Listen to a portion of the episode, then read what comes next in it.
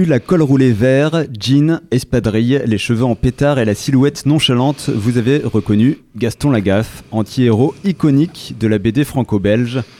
Un personnage aussi inutile dans son travail d'employé de bureau que flamboyant dans son humanité et son idéalisme, écolo, musicien, gaffeur et bricoleur, c'est tout naturellement qu'il a donné son nom à notre association, les Caisses de Gaston. En plus de cette référence BD, l'organisation de notre événement est alimentée par de nombreuses inspirations venues de l'imaginaire populaire. Il n'y a qu'à voir le thème des Vikings retenu pour euh, l'édition de cette année ou encore l'originalité folle de la décoration des caisses des participants. En même temps, euh, pour s'amuser à descendre à toute allure une pente avec des véhicules bricolés et non motorisés, il faut bien être des doux rêveurs gardant un pied dans l'enfance. Parce que plus que jamais, nous avons en ce moment besoin de s'extraire de notre réalité grâce au pouvoir de l'imagination. Nous allons pendant l'heure qui vient vous proposer un voyage entre bulles de bande dessinée, personnages de fiction et forêt normande. Bienvenue sur La route des Gastons. Les bénévoles de l'association Les Caisses de Gaston organisent le 26 juin à Colombelle une course de caisses à savon. Suivons-les dans cette aventure à la radio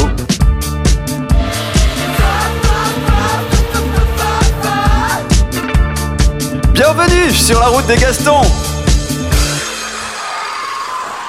Aujourd'hui, sur la route des Gastons, euh, nous, parlons donc d'imaginaire, notamment euh, de bande dessinée. Euh, voilà, on, fait le lien avec notre, notre figure totem, notre mascotte de, Gaston Lagaffe. Et nous aurons tout à l'heure deux invités pour nous parler bande dessinée, bah, qui sont d'ailleurs déjà en plateau avec nous. Donc, on va les, les présenter rapidement. nous avons un directeur de festival, le festival des planches et des vaches à Hérouville-Saint-Clair, Eric Lepape. Bonjour. Bonjour. Et puis à côté de vous, Cyril Ternon, euh, auteur euh, de BD euh, normand. Bonjour. Bonjour. voilà, dont le dernier ouvrage cartonne, on m'a dit, ça s'appelle Le banquier du Reich, tome 2. C'est ça. Alors voilà, d'ici une dizaine de minutes, on va, on va parler plus de bande dessinée, de ce festival et de, de, vos ouvrages, Cyril Ternon. Et euh, nous aurons aussi un autre invité euh, en fin d'émission pour nous parler euh, d'un festival voisin. Ça s'appelle l'Appel au Bois Normand. Ça sera Arthur et Thomas qui en parleraient. Thomas, tu nous en dis un mot avant qu'on enchaîne sur la suite de l'émission? Un mot? Eh bah, Cyril, c'est le prénom de l'invité. Voilà. et un mot du festival? Un mot du festival, je dirais original. Original. Ok, et eh ben ça promet, on voit, ça euh, en fin d'émission euh, d'ici euh, une quarantaine de minutes. Allez, c'est parti pour la suite de notre émission sur la route des Gastons. Et merci Maxime, Mathilde. Euh, c'était euh, très intéressant euh, d'entendre les, les, réponses de, de ces canets par rapport à l'imaginaire, par rapport aux personnages qui les font rêver. Et nous allons continuer à, à, rêver en se plongeant dans les bandes dessinées avec nos invités du jour. Chères sœurs et frères, bienvenue dans ce lieu sacré pour accueillir l'invité du jour.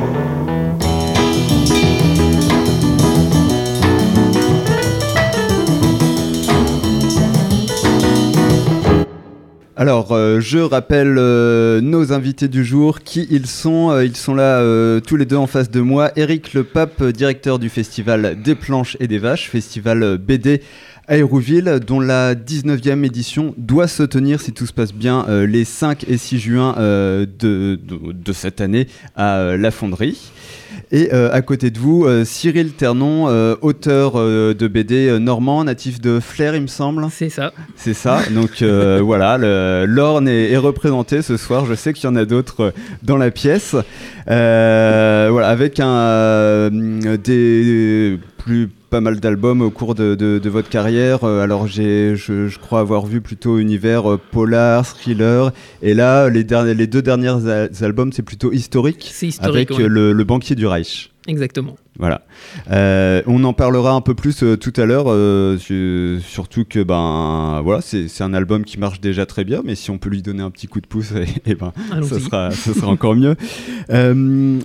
J'ai envie de vous parler euh, de, bande dessinée en, général. Euh, d'abord pour, commencer, c'est une forme d'art assez hybride en fait, la, bande dessinée. C'est à la frontière de, l'art pictural. Il y a, des références aussi cinématographiques au niveau des, plans sur, les personnages, sur les décors. Et puis un côté littérature avec des, scénarios assez, forts et puis les, les ces dialogues dans, les bulles. Donc, vous, comment vous, vous voyez cet art Qu'est-ce que vous appréciez dans la BD Et puis d'où vient euh, la, passion pour la BD à tous les deux?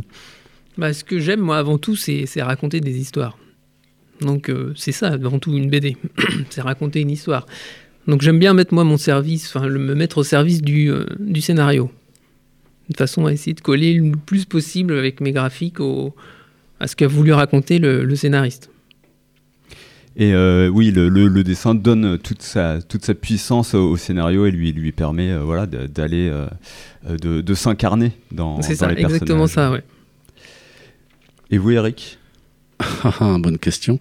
J'en sais rien. En fait, non. Moi, pour, pourquoi? Moi, moi, je suis directeur d'un festival. En fait, effectivement, j'écris des scénarios. Mais je... vous voulez que je parle en tant que scénariste Alors euh, non, c'était plus la, question de, de, la, de ce que vous aimez dans la BD, de, de, celle, de la passion pour la, la, BD que vous avez, ce qui, ce qui vous plaît dans la bande dessinée en général. Ce qui me plaît, ben, comme disait Cyril, ça raconte des histoires et voilà, j'aime bien ce mélange, comme vous disiez également, de, graphisme, de narration. Enfin, je, je sais pas, c'est un art qui, qui me semble assez complet, est en qui est à mi-chemin entre plusieurs disciplines artistiques et voilà, qui est assez complet, qui me, qui me plaît beaucoup. Voilà, je suis tombé dedans quand j'étais petit, forcément, comme beaucoup euh, de gens passionnés par la bande dessinée. Euh, voilà, il y a des grands auteurs qui m'ont marqué. Je sais pas, c'est assez difficile pour moi de répondre, euh, plutôt Cyril, ouais, sur ce type de questions. après, il y a des bandes dessinées qui m'ont marqué, Gaston Lagaffe par exemple, effectivement, ça m'a marqué. des choses comme ça, mais Qu'est-ce qui me plaît? Je sais pas. J'aime beaucoup le noir et blanc, les BD noir et blanc. voilà. D'accord. Eh ben c'est une réponse. En toute façon, on, pourrait en parler euh, des heures et des heures de, de, bande dessinée. Donc là, on a pas mal de, de sujets à, parcourir une réponse courte, ça, me va. On va euh, continuer à parler de tout ça, à parler un peu de, Gaston Lagaffe aussi euh, que, vous avez cité. Mais d'abord, euh, vous êtes venu avec une, musique à, nous proposer, à nous faire écouter, parce que ben on, voilà, on, aime bien faire des intermèdes musicaux dans cette émission. Je vous laisse la présenter et puis expliquer s'il y a une raison particulière pour laquelle on l'écoute ou juste pour se faire plaisir. Non, c'est pour se faire plaisir. Les Red Hot, Red Hot Chili Peppers, je crois que c'est Aeroplane que j'ai choisi parce que je les aime bien, je les ai vus en concert, voilà, et c'est un truc que j'aime, voilà, c'est une musique qui me branche bien.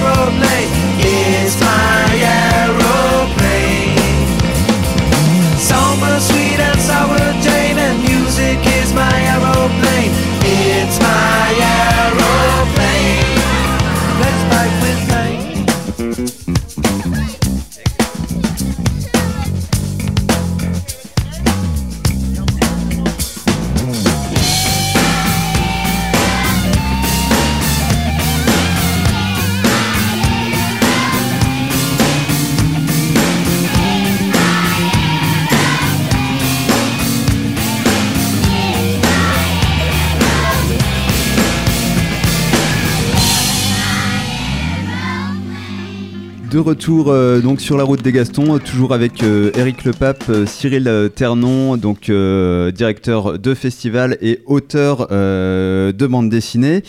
Euh, donc, on, on- on parlait un peu de, de, de- des- de vos références en termes de bande dessinée. On évoquait la, la- la figure de, Gaston Lagaffe, justement. Euh, Peut-être euh, un, un- un petit mot, chacun d'en- d'entre vous.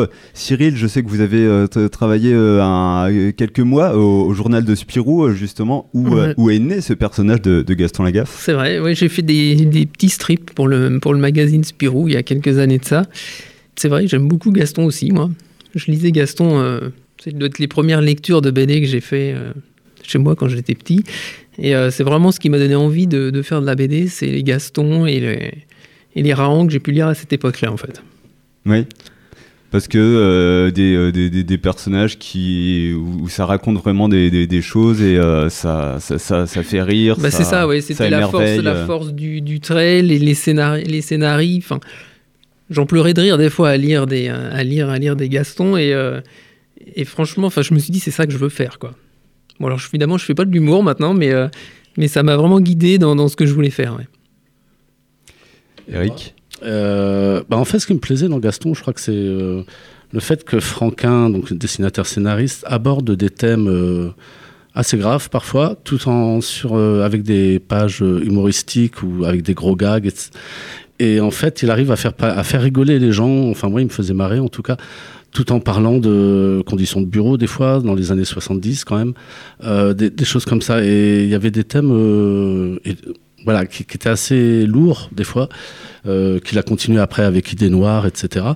Et, euh, et puis j'aimais ce côté déjanté, la mouette, le chat, enfin que des conneries, quoi. Moi j'adore ça. Donc euh, ce que vous dit pas Cyril, par contre, c'est qu'il rêverait de reprendre Gaston.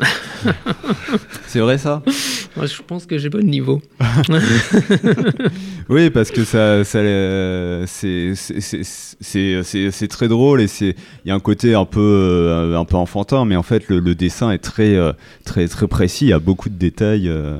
Ah oui, c'est super travaillé. La mise en scène est, est- est impeccable. Les dessins sont vraiment ultra détaillés. C'est euh, c'est- c'est assez formidable quand on regarde une planche en, en noir et blanc de Franquin. C'est euh, pff, c'est super beau. Ouais. Ces scénarios, pareil, quoi. C'est c'est finement ciselé, c'est c'est parfait, quoi. Donc euh, actuellement, je sais pas qui sur Terre pourrait reprendre euh, Gaston. Je je vois pas. Eh ben euh, voilà, on, on laisse la question ouverte. Hein, c'est pas aujourd'hui qu'on va trouver la réponse.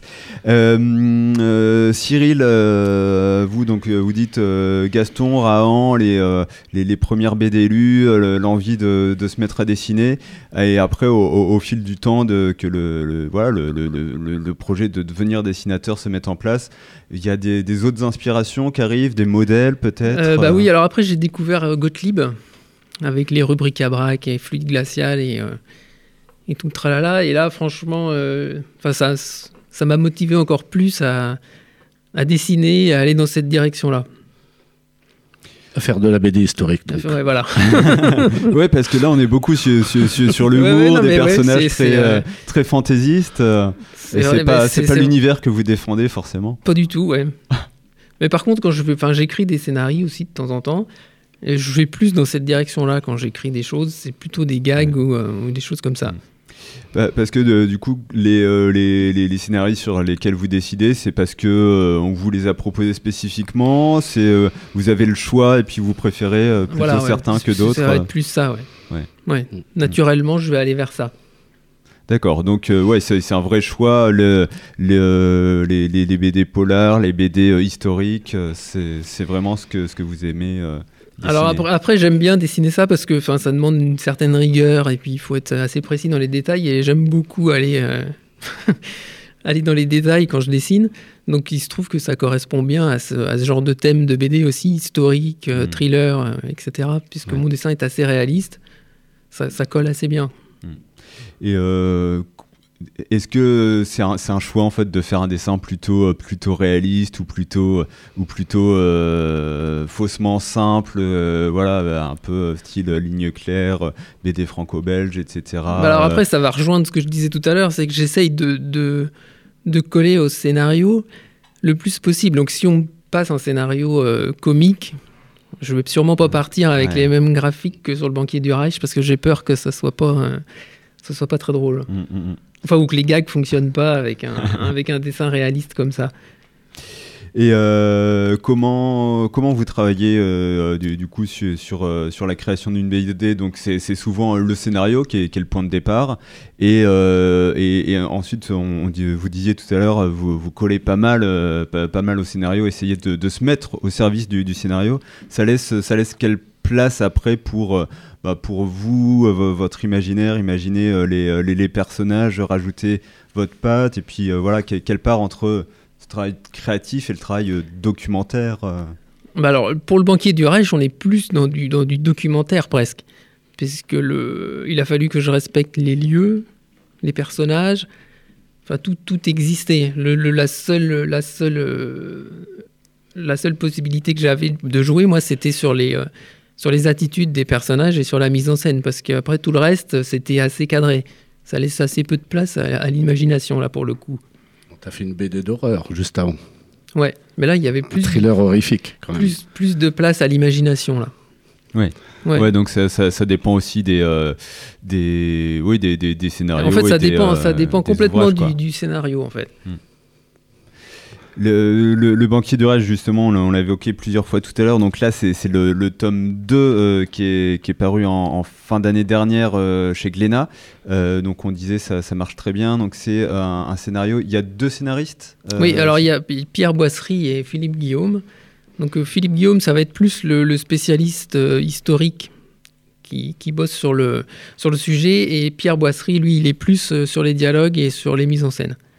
Et donc euh, l'histoire très très rapidement, c'est celle en fait du euh, bah, de celui qui a été euh, justement banquier du, du, du Reich, qui a, qui a un peu. euh, Qui- bah, j'ai- C'est-à-dire qu'il a voulu sortir l'Allemagne ap- après la guerre, enfin dans l'entre-deux-guerres, de, de- parce qu'elle elle était criblée de dettes et il, a voulu, il a voulu la sortir en remettant les Allemands au, au travail.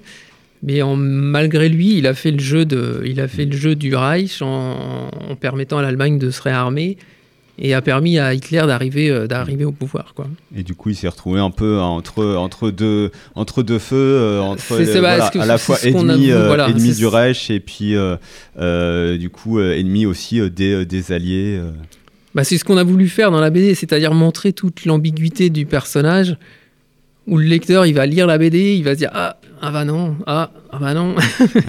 et pendant tout l'album, on, on est sur ce sur ce fil-là et on, on laisse le lecteur euh, se faire son opinion à la fin.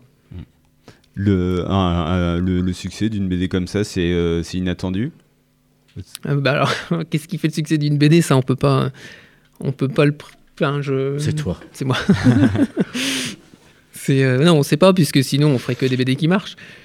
Mais euh, après, quand on fait une BD, on met tout. Enfin, moi personnellement, je mets tout ce que je peux dedans et puis euh, et puis voilà. Ça, ça, après, ça nous échappe en fait. hein. En fait, c'est les lecteurs qui décident, euh, tout simplement. hein. C'est comme euh, la musique, n'importe quoi, un film. C'est le, consommateur, en fait, qui va décider euh, en masse ou pas euh, d'acheter ou de, de visionner. Donc, effectivement, il y a des très très bonnes bandes dessinées qui n'ont aucun succès. Voilà, ça arrive, euh, alors soit parce qu'elles n'ont pas de, vis- euh, de visibilité dans les librairies, etc., mais euh, soit parce que les auteurs sont pas connus, ou soit parce que le public n'a pas accroché, mais ça n'enlève rien à la qualité de la BD, que ce soit au niveau scénaristique, au niveau graphique. Et des fois, il y a des BD toutes pourries quand même qui marchent très très bien. Donc, euh, de là à dire que les lecteurs peuvent Des noms, avoir on des... veut des noms. Bah, vous ouvrez le classement des 10 meilleures BD, il y en aura quelques-uns dedans. Donc euh, voilà, après les lecteurs accrochent sur des, des histoires, euh, ben, on ne sait pas en fait, euh, ça peut être pas terrible. Alors moi, quand je dis pas terrible, c'est au niveau artistique, je parle au niveau Oui. d'écriture scénaristique et d'écriture graphique. Après, euh, ça peut plaire au public, il n'y a aucun souci. Quoi. Moi, je... Oui, oui, il y a, y a- y a un côté des fois juste euh, divertissement. Voilà, c'est du ou, fun. euh, euh, voilà, c'est. Après, il y a des BD, ce qu'on appelle les BD mainstream. Bah voilà, c'est fait pour divertir. Et puis après, il y a des BD comme Le Banquier du Reich, qui sont des bandes dessinées un peu plus sombres, on va dire, et qui font un peu plus réflé- réfléchir. Parce qu'effectivement, ces deux tomes, on- quand on les lit, euh, bah, c'est c'est pas la fête à la maison, quoi. Donc. euh, et on se pose effectivement plein de questions sur ce personnage. Est-ce qu'il y aurait eu le Reich et Hitler sans ce banquier, en fait? Euh, Enfin voilà, ça, ça aurait pu changer l'histoire s'il n'avait pas été là, mine de rien. Euh, cet ouvrage, justement, le, le- le banquier du rage, vous n'avez pas forcément pu le, le défendre plus que ça auprès du, du public parce que bah, il, il est sorti, on est dans une p- période euh, voilà, de contexte sanitaire compliqué. Euh, Est-ce que vous avez pu faire quelques séances de dédicaces au festival pour l'instant Ah ou- bah, J'en ai fait très peu parce qu'en fait, le tome 1, il est sorti l'an dernier en. Juste avant, le... Juste avant le confinement. Et puis le tome 2, il est sorti juste avant le reconfinement. Donc bah, j'ai pas fait de festival, non. J'ai dû faire euh, deux librairies en tout, et puis c'est tout. Ouais, et euh, donc là, là, peut-être si le des planchers des vaches hein, ah, je mise euh, tout, en je mise juin. tout sur le plancher ouais. des vaches. là. Ça va être le seul festival de l'année. Ouais. donc euh, Il mise sa carrière en fait. Ouais. Euh, je disais, c'est la, la 19e édition euh, qui, est- qui est prévue euh, là, là, en juin. Bon, elle était prévue déjà euh, l'an dernier et n'a pas pu avoir le- eu lieu. Donc là, on, on- on croise les doigts, on, on touche du bois. Euh, Il y a une, euh, 30, entre 35 40 euh, invités euh, prévus donc euh, pour euh, voilà pour des rencontres des dédicaces une exposition avec le, le président aussi euh, donc le, ce- celui qui a gagné alors c'est le veau le veau- Veau d'or. le veau d'or c'est ça lors, lors de la précédente édition Thibaut de Thibaut de Rochebrune. Roche- Rochebrune, oui. Donc en fait, ça tombe bien que le festival a été annulé l'année dernière parce qu'en fait, il a été élu donc en 2019. Et euh, donc on faisait une expo en 2020, logiquement, et sa BD sur laquelle portait principalement l'expo n'était pas sortie, elle sortait deux mois après. Donc cette année elle est sortie, c'est parfait, donc on va avoir une expo d'actualité en fait. Donc euh, voilà, donc le président et moi on est très contents que ça a été annulé l'année dernière finalement. Euh, oui, donc 35, euh, entre 35 et 40 invités. La majorité, c'est des gens que j'avais invités l'année dernière, que j'ai réinvités. Euh, il y a des nouveaux, il y aura de la BD jeunesse, il y a de la BD. J'essaie de programmer des un peu dans tous les genres et pour tous les âges. Il y a quelques copains qui viennent régulièrement, on va dire. Donc euh, voilà, tous les ans, ils sont là. En fait, il y en a 4-5 euh, qu'on voit régulièrement, dont Cyril. Donc voilà, sinon il y aura plein d'animations. On va faire pas mal. Comme c'est au mois de juin, d'habitude c'est début avril le festival. Euh, là, comme c'est au mois de juin, on mise sur un climat un peu plus clément. Donc on va peut-être faire des choses en extérieur, des performances graphiques, il y aura du graphe, etc. Donc tout ça en extérieur et aussi par mesure, parce que même si on peut l'organiser, le festival, on sait très bien qu'au mois de juin, il y aura des consignes de sanitaires, des consignes de sécurité. Donc c'est pour éviter aussi que la salle soit trop remplie, essayer de sortir les gens par moment. Il y a des activités qu'on fait d'habitude, comme un atelier de dessin qui sera annulé. On va pas le faire parce que les gens sont trop tassés.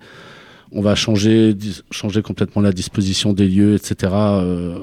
à cause de la crise sanitaire. Et euh, bon, plus le temps avance, je vous cache pas que je le sens mal. hein. Je, j'avoue que le 5-6 juin, c'est dans un mois et demi. ça arrive vite Vu comment euh, sont distribués les vaccins, etc. euh, en France, je vois pas comment on va y arriver. Donc, depuis quelques jour, je dirais que je me pose la question est-ce que je l'annule carrément? Donc je prendrai la décision fin avril, ou est-ce que je le reporte plus tard dans l'année, genre septembre, octobre? Ça, c'est une question en suspens pour le moment. Et euh, voilà, au-delà de, de la question de, de- de la tenue du, du- du festival, maintenant, plus tard, comment, euh, quand on peut pas se, se rencontrer, on, fait vivre la BD, euh, voilà, au- autrement qu'en en produisant et qu'en en lisant? Oula. Est-ce qu'il y, a, voilà, il y a des initiatives que vous avez, euh, euh, auxquelles vous avez participé, que vous avez vu passer euh, peut-être sur, Alors, Internet, sympa et pas, voilà, qui sortent de, de, de l'ordinaire? Il y a pas mal de choses qui sont en visio. Il y a des libraires, des dessinateurs, etc., qui sont en visio, qui dessinent en direct et des choses comme ça. Moi, je l'ai pas fait parce qu'on est vraiment une toute petite association. On marche sur le bénévolat, on n'a pas le temps, il faut qu'on bosse à côté, il faut, faut manger. Et euh, donc voilà. Donc l'année dernière, quand on a annulé, on n'a rien fait pour le remplacer. Cette année, on a prévu des petites choses. Il y aura une exposition d'organiser avec la médiathèque euh, d'Hérouville une autre exposition dans différents lieux d'Hérouville euh, sur des artistes de la région. Il y aura peut-être des ateliers euh, dont Cyril, euh, que Cyril animera entre autres avec un, tr- un autre dessinateur de, Caen, Nicolas Riser. Voilà, on prévoit d'autres choses au cas où le festival soit annulé. Même si le festival a lieu, elles auront lieu de toute manière. Mais c'est vrai que nous, l'association du festival Artefact, n'a pas organisé autre chose à cause de la crise sanitaire. On n'a pas pu, matériellement, on pouvait pas quoi. Est-ce que euh, Mathilde, Thomas, vous avez euh, une ou deux questions peut-être pour euh, poursuivre et, terminer ce- cette interview avec nos invités du jour? Oui, moi j'ai resté sur la thématique Covid, du coup, puisque tu en parlais. Je lisais il n'y a pas longtemps une BD bah, de Lisa Mandel. Euh, et dedans, elle évoquait que le Covid euh, compliquait un peu les choses parce que les gens avaient forcément le plus le temps aussi euh, de d'écrire et de, de se mettre à dessiner. Et donc, il y avait beaucoup de personnes qui n'étaient à la base pas auteurs de BD qui commençaient à publier ou à se lancer dans la BD et que ça lançait une certaine concurrence en plus. qui voilà, une certaine concurrence en plus. Je me demandais si vous vous, aviez senti ce, ce phénomène-là ou au contraire si ça avait lancé une- un engouement euh, par pour la BD. euh. Pas du tout. Il y a eu beaucoup plus de lecteurs, parce qu'en Mm. 2020, par exemple, il s'est jamais vendu autant de BD. hein. Il y a eu plus 8% d'augmentation de vente du secteur, puisque les librairies ont réussi à faire du click and connect, elles sont restées ouvertes après, etc. Donc la BD ne s'est jamais mieux portée en France, ce qu'il faut le dire, et il faut le rappeler aux éditeurs aussi, pour qu'ils payent un peu plus les auteurs. Mm. Euh, donc voilà, après, est-ce qu'il y a plus de concurrence? Je sais pas, il y a peut-être plus de gens qui dessinent, qui écrivent, c'est possible. Euh, de là à ce qu'ils vont être signés par des éditeurs, en ce moment, euh, sincèrement, ils, ils peuvent essayer, mais il faut s'accrocher là. Bon, au contraire, ça fait peut-être même plus de personnes qui vont venir s'inspirer de BD pour, euh, pour dessiner eux-mêmes ou... et ça crée justement un engouement euh, particulier. Donc ça peut être plutôt positif. Ça peut être positif, euh, ça dépend de quelle BD il s'inspire. S'il s'inspire des bonnes, ça va être très positif. Euh, Mais je pense- après, Je pense qu'on a gagné des lecteurs, de toute façon. Avec, le, avec la crise sanitaire, les gens qui étaient coincés chez eux, pouvant pas aller au cinéma, enfin, ont lu des romans, des BD. oui, au niveau Euh, du je le pense livre en général. du lectorat, ouais. on y a gagné. Alors évidemment, ça doit donner des, des idées forcément euh, à Ah, des gens. Alors, est-ce que ça va faire plus de concurrence euh, entre les auteurs? C'est ce qu'elle a voulu dire, je pense. Je sais pas, il y en a des. Il n'y a pas vraiment de concurrence entre les auteurs, en fait. Ils sont tous gentils.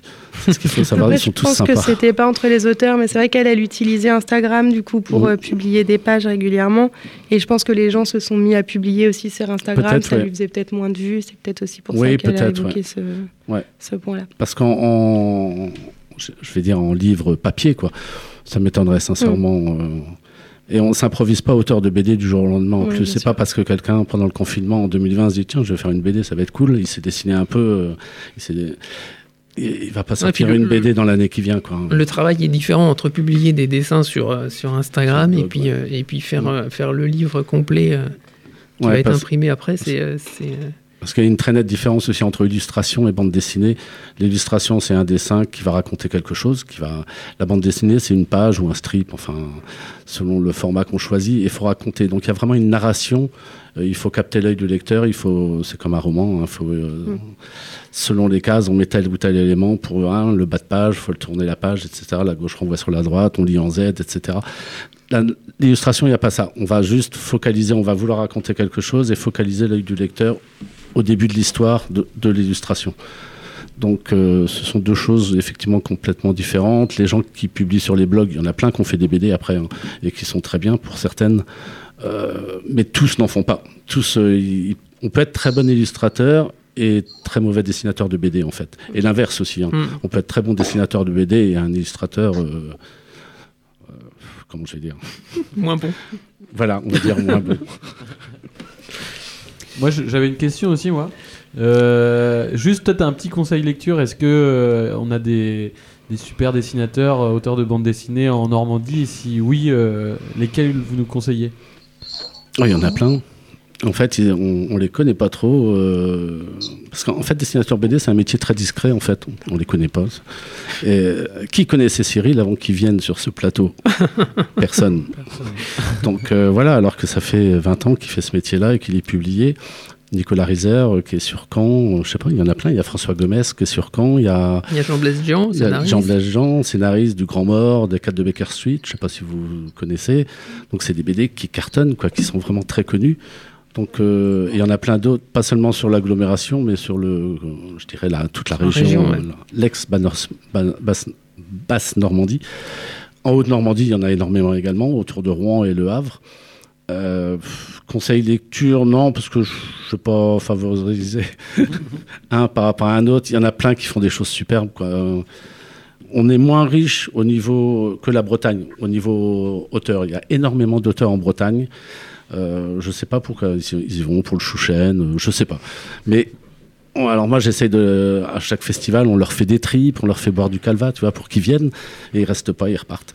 Donc, euh, mais on en a quand même pas mal. Je, pe- je pense que rien qu'en ex-Basse Normandie ils sont au moins une trentaine et Haute Normandie ils sont au moins 50. hein. C'est Euh, Maxime, je vois que tu as allumé ton ouais, micro, ouais. tu avais une Une petite réaction, une question pour nos invités Euh, bah, du coup, euh, moi, je, enfin, c'était plus vis-à-vis de la question. Enfin, s'il y a un point de la question de, de Mathilde qui m'avait intéressé, c'est le, le temps pour faire une bande dessinée en fait en soi, parce que euh, je me doute bien que ça, ça, ça prend pas quelques jours, mais le temps en fait pour créer un vrai scénario en fait.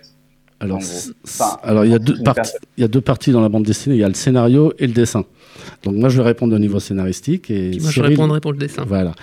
Un, un scénario. Alors déjà, il faut avoir une idée.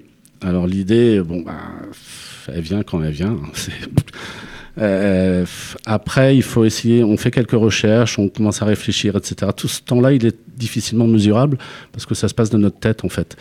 Donc euh, après, l'acte d'écriture, vraiment, euh, un scénario, moi, je mets à peu près un mois sans avoir fait tout le découpage, c'est-à-dire avoir fait une sorte de synopsis, puis un séquencier, et avoir découpé un peu quelques pages, une dizaine, je dirais, 10-15, pour voir un peu le ton que je vais donner à la bande dessinée, etc. Il me faut à peu près un mois.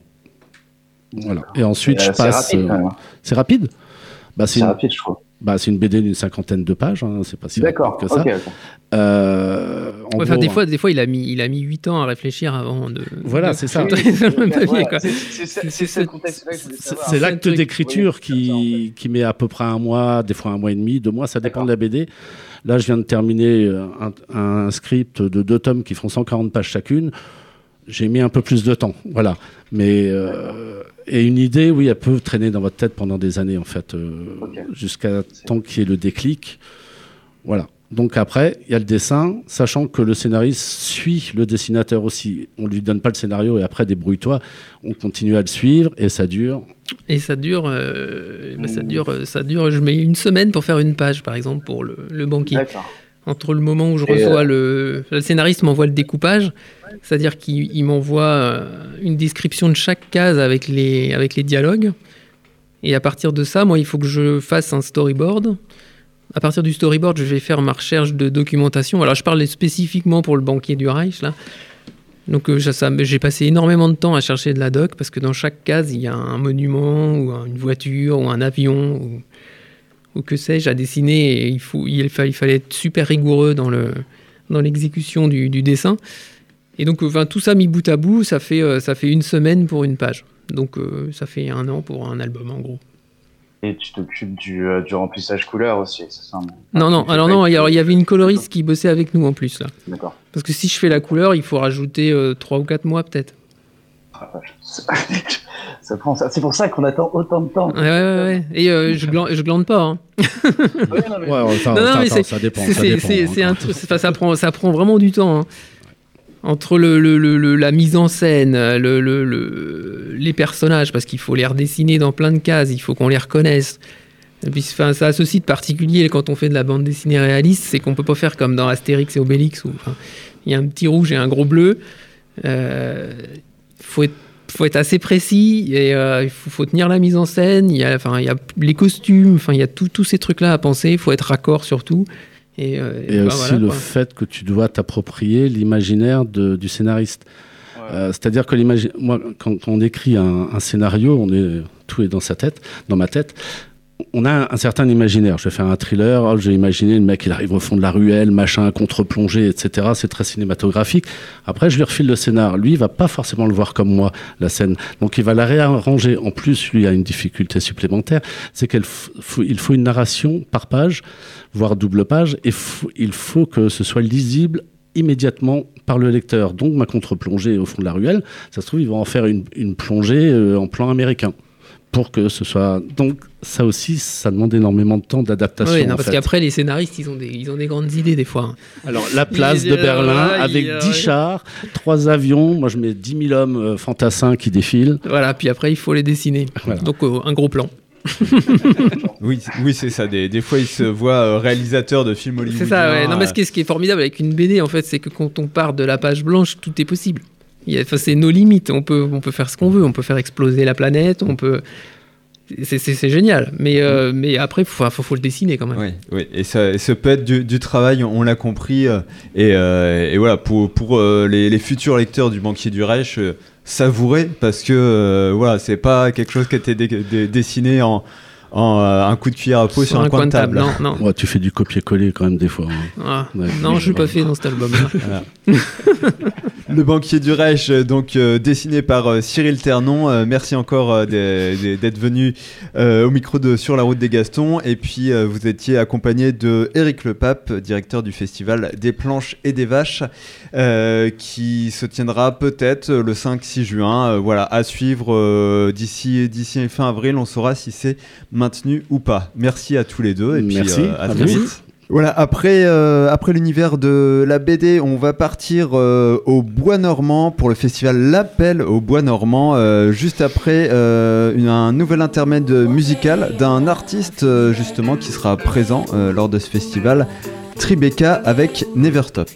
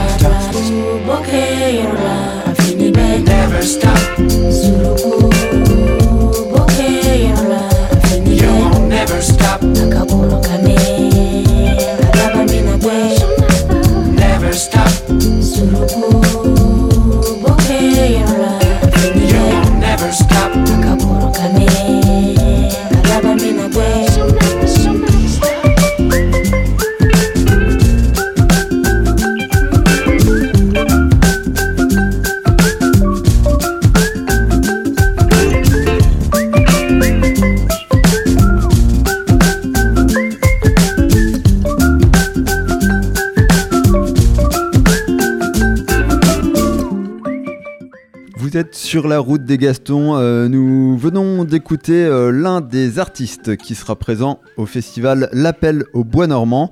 Et justement, euh, c'est euh, le sujet de la rubrique qui suit. On va faire un tour chez les voisins.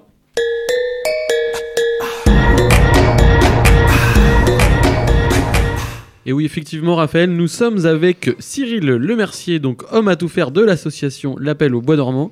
Il est en charge de la communication du son et de la lumière. Bienvenue, Cyril. Salut. Et on a aussi euh, pour cette rubrique Arthur qui est, qui est juste là parce qu'il a déjà participé à l'appel au bois dormant, donc il va aussi te poser quelques questions et faire un petit retour d'expérience aussi sur ce qu'il a vécu. Alors déjà, est-ce que tu peux nous expliquer un petit peu ce qu'est euh, l'appel au bois dormant? Alors l'appel au Bois Normand, c'est un, un petit festival. Ça rassemble euh, à peu près 2500 personnes euh, dans le Don-Frontais, dans l'Orne. Euh, voilà, c'est un festival assez divers. euh, bon, après, on va parler de l'imaginaire, mais euh, pour le coup, on, on le travaille, on le travaille à fond. Moi, c'est un festival que j'ai découvert l'année dernière. Et, euh, et ça m'a. J'ai kiffé, quoi. Et c'est pour ça que j'ai rejoint l'Orga, d'ailleurs. Ok. Voilà. Vous- c'est dans une ferme, hein, si je dis pas de bêtises, à Loré, c'est ça? C'est ça, voilà. Petite ferme à Loré du Bois, euh, près de Juvigny, Val d'Andenne.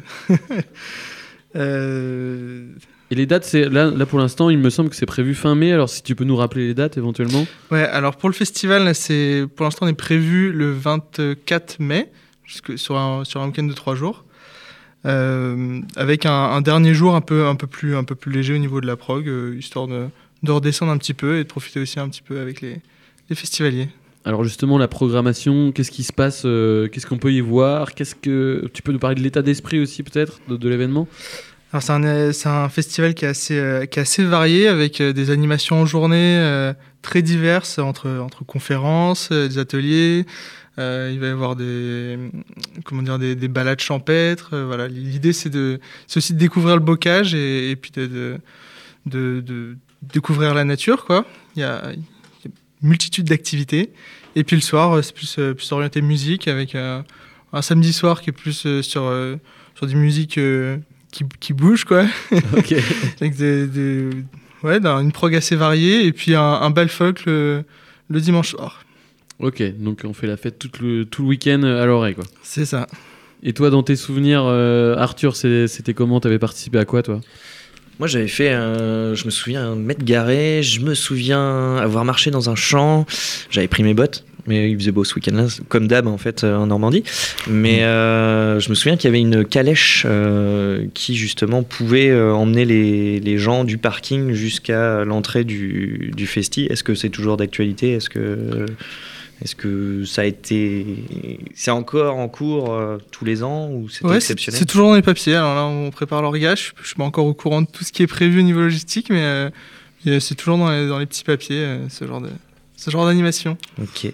Est-ce que typiquement, la calèche, il me semble avoir euh, lu que c'était pour emmener du camping, enfin du parking au site, Et euh, je crois qu'en ayant consulté le site tout à l'heure, euh, il disait que ça allait être renouvelé. Alors il y a d'autres subtilités, originalités dans l'événement. Tu peux nous en dire un peu plus? Alors la spécificité de l'appel au bois normand, vraiment, c'est que c'est un festival qui est, qui est à prix libre et surtout sans alcool. Euh, donc ça, ça change quand même un peu la donne, euh, mais on s'y amuse quand même. C'est c'est- un plaisir qui est, qui est différent et euh, ça, ça ouvre vraiment le, le, le festival à, à une, comment dire, un, un public vraiment euh, multigénérationnel. Quoi. Et alors ça a été une, une décision commune. pourquoi en fait justement? C'est vrai que c'est- c'est quand même assez rare, autant le prix libre qu'un un événement sans alcool en fait. Un festival Alors, surtout. L'idée du sans-alcool, c'est euh, c'est surtout lié notamment à ce qu'on fait en, surtout sur, le, sur la journée, où, euh, où l'idée c'est vraiment d'être conscient de, de ce qu'on fait, d'être là euh, présent et, euh, et pour partager avec les autres euh, vraiment le, le moment, quoi, et être là. Être en pleine conscience alors. C'est ça. Ça ça t'a dérangé toi le fait de ne pas avoir d'alcool euh, sur un festival ou pas du tout? Moi, tu me connais quand même un petit peu. Bon, c'est vrai que ça m'a. Il en avait ramené en cachette. Ouais, j'avais ma petite poche. Mais non, sur le coup, euh, sur le coup, j'étais pas au courant. Et puis, euh, quand je me suis ramené, je vois Coca, des trucs comme ça, du cidre. Je fais, attends, c'est une blague? Et, et puis, en fait, je m'y suis fait. hein, je, je, je vais pas te le cacher. C'était cool. C'était, c'était, j'étais, on va dire, sevré. Et, ça m'a fait du bien. Et voilà. C'est bien, ça nous permet de changer les, les habitudes. Ah ouais. Alors, et concernant l'imaginaire, alors on- il y a vous, euh, on sait on imagine qu'il intervient aussi dans la dans la conception de l'événement. Est-ce que tu peux nous en dire un peu plus? Bah, D'autant plus cette année, avec les, les histoires de, de Covid, on est obligé de se, se réinventer, trouver des nouvelles façons de, de, de faire, euh, faire bouger le public, et, et là, notamment avec la contrainte du public assis. Donc euh, là, ça, ça fait partie des, des sujets de discussion. Sinon, généralement, euh, bah, ça se joue sur la, sur la déco, où on, fait, euh, on travaille avec des, des associations pour... euh, euh, L'année dernière, c'était euh, l'entrée du festival était, avait été fait par euh, l'association de, de tricot de la Ferté-Massé et du coup ils avaient fait toute une décoration en tricot euh, sur, sur tout un chemin et c'était vraiment sympa. Donc ça- Génial. Ça, te projette directement dans, dans du fait main, de l'artisanat. C'est Ouais, c'est un état d'esprit qui règne pas mal, euh, le fait de créer soi-même euh, pour faire de la déco. euh. C'est ça, ouais. Donc forcément, il y a de l'imaginaire qui rentre en compte. Tu l'as aussi sur les, sur les conférences, les spectacles, où euh, là vraiment, tu... enfin, l'idée c'est aussi d'emmener les, le, le public qui est plus jeune, les enfants. Notamment, il y a une journée spécialement dédiée à eux le, le vendredi, où euh, vraiment, vraiment, là on travaille avec euh, l'école de COC, on les, on les emmène découvrir un peu les, les- toutes les spécificités de la ferme, on les fait travailler, on les fait dessiner. euh, voilà, il y a, il y a- il y a tout, un, tout un projet autour de ça. Et cette année, on se lance dans une œuvre collective où on va faire participer tous les, euh, tous les festivaliers pour, euh, pour créer une, une œuvre sur le festival voilà, qu'on célébrera à la fin quand tout sera fini. Quoi. Et on peut avoir des petites infos sur cette, ce projet ou pas? Alors pour l'instant, c'est euh, top secret. C'est top secret. On, on sait qu'il y a une artiste qui, vient, qui, va, qui va venir dessus, quoi, mais euh, je, vous laisse, je vous laisse venir pour, euh, pour en savoir plus. Alors oui, c'est ça. hein, J'avais cru voir que c'était les, les spectateurs qui deviennent des spectateurs, donc j'imagine que c'est ce dont tu parles. C'est ça, ouais, c'est c'est leur faire vivre le festival. Et puis bah, le, le fait d'être en, d'être en, en pleine. euh, à 100% en possession de ses moyens, justement le, le fait de- qu'il n'y ait pas d'alcool, ça, euh, ça amplifie ce phénomène de, de rendre acteur le, le festivalier. Quoi. D'accord, oui. Alors je sais pas si tu as des questions, euh, Arthur, toi, à, à poser? Là, à chaud, là, euh, non. Mais, euh, mais j'ai, enfin, j'ai, j'ai, j'ai hâte d'y retourner. Moi, je... C'est un événement qui m'avait vachement plu. Enfin, j'avais connu ça à l'arrache. Et c'était un- on y est allé le, le dimanche. Et qu'est-ce qu'on fait ce dimanche? Et, et ben on va à l'appel au Bois Normand. Et, et c'est un endroit tellement cool. Et c'est vrai que le côté, le côté fait main, le petit chemin un petit peu, ça t'emmène dans un univers un peu féerique et, ça te fait carrément changer de, vision globale des choses. Et euh, même dans le, côté bar, le côté euh, fabrication des, des mobiliers en palette, enfin, je trouve ça très très intéressant. Et, euh, et j'ai hâte, j'ai hâte. Bah écoute, tu iras jouer les reporters d'investigation pour nous et tu nous feras un retour, euh, Arthur. Et ben, il n'y a pas d'alcool, du coup, je ne sais pas, mais non, si, je, je- c'est avec plaisir, avec grand plaisir. Et avant de, de laisser la, la parole à Raphaël ou Mathilde, est-ce que euh, il, il me semble qu'il y a quand même un volet, euh, on, on prend conscience que euh, qu'il y a des problèmes environnementaux qui existent et euh, alors il me semble qu'il y a des ateliers justement qui permettent de pousser cette réflexion, comment se, réinventer un petit peu en fonction des problématiques d'aujourd'hui pour euh, être euh, avoir un monde un peu plus vertueux, je crois. Alors là, cette année, en- enfin encore plus cette année, l'idée c'est aussi de monter des ateliers, faire pratiquer les gens sur l'autoconstruction, faire des voilà par, par différents procédés. Sur le festival, il y a des yurts où, euh, voilà qui sont à disposition, donc ça permet de se poser dedans. et voilà, il y a- tout le monde peut venir jouer un peu de musique euh, avec une épicerie locale. Donc l'idée c'est aussi de faire euh, de montrer les, les acteurs locaux et du coup qu'ils puissent exposer leurs produits et, et tout le monde est amené à à, à pouvoir rentrer dans, dans l'épicerie. Arthur? Oui, vas-y Arthur. Ouais, je, je, j'ai- je me suis rappelé qu'il y avait un atelier avec du torchis. Et euh, est-ce que tu crois que cette année ils vont. Alors ça c'était avec les enfants et du coup euh, tous les ans on essaie de se renouveler, de faire des choses différentes et euh, je crois pas que cette année ça va être euh, ça, ça va être relancé. Ça va être autre chose, mais ça va être cool aussi. C'est quoi. ça ouais. Donc mais tout ça c'est en préparation là on a on a une, une petite programmation qui Qui est bien sympa. c'est ça. Alors, et Raphaël, Mathilde, est-ce que ça vous intrigue euh, cet événement Si vous avez des questions pour Cyril? Bah, ça, ça a l'air euh, assez chouette, ouais. Euh, je, me demandais du coup, euh, voilà, c'est vraiment un éco-festival. Est-ce que tu aurais quelques conseils à un événement comme les, caisses de Gaston ou, autres d'ailleurs- euh, pour euh, renforcer euh, euh, la responsabilité euh, environnementale d'un événement? Alors ça fait partie notamment des, des- des grandes discussions là, pour les festivals de musique, où il y a une grosse réflexion qui est engagée euh, à ce sujet-là. Euh, S'il y avait un petit conseil, euh, bah, ne, pas boire. Finalement, tu, réduis quand même pas mal les, déchets à travers ça. Après, ça passe par nous. on a installé des, stands de vaisselle où les gens font leur propre vaisselle. Il n'y a aucune vaisselle plastique sur le, festival.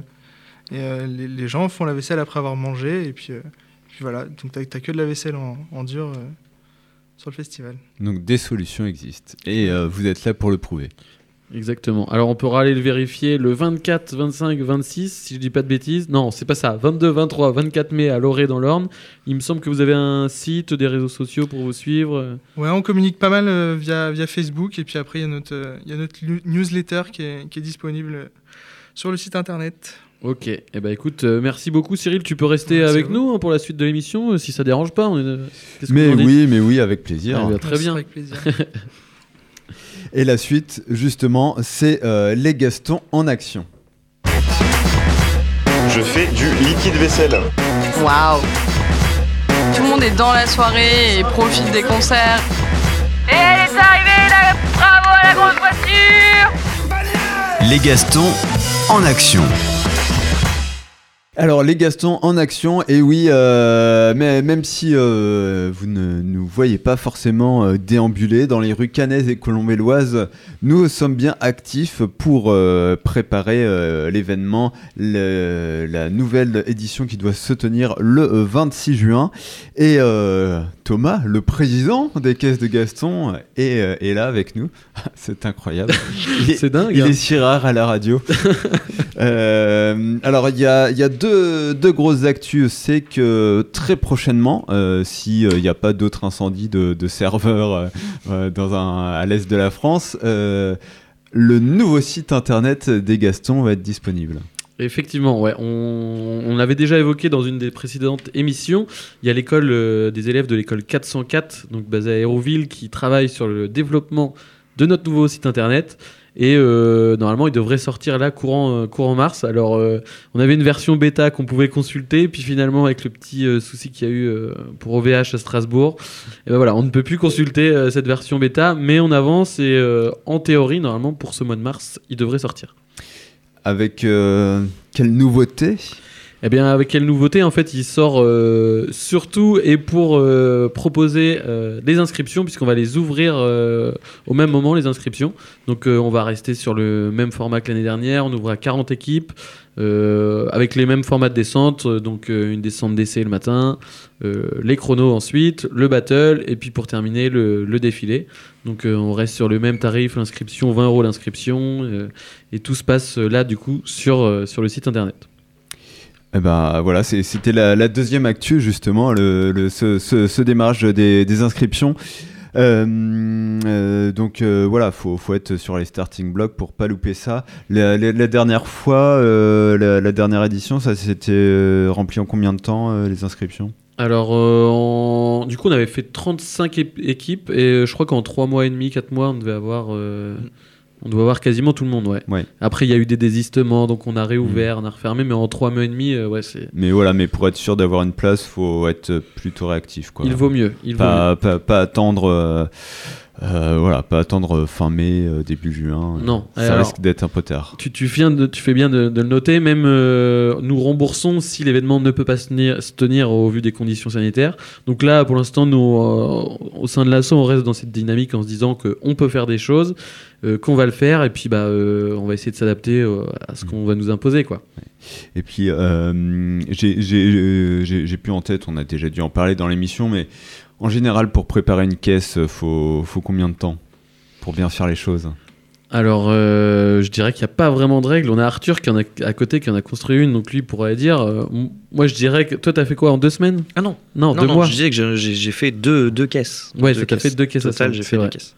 Et ça Euh, t'a pris combien de temps à chaque fois? Alors la première, euh, la première c'était, on va dire, la découverte et puis le, le, le fait d'être- de mettre la main à la pâte pour la première fois. Donc euh, je crois que j'avais mis euh, trois mois, trois quatre mois pour vraiment, euh, pour vraiment poser les bases. Après, il y avait l'habillage, tout ça. Ça me laissait un an. J'ai, mis un an après. Mm. T'es venu, t'es venu voir au début de la, de la construction. Et puis la deuxième, ça a été beaucoup plus rapide parce que j'avais déjà les bases en tête. Puis après, c'était vraiment de l'habillage, plus de la déco, quoi. Mais ouais, faut au moins 2-3 mois pour, pour bien, bien, bien la faire, quoi. Ouais, donc on n'est pas obligé d'attendre l'ouverture des inscriptions pour, euh, pour s'y mettre. Non, non, oui. Et Je sais qu'il y en a qui ont déjà commencé d'ailleurs.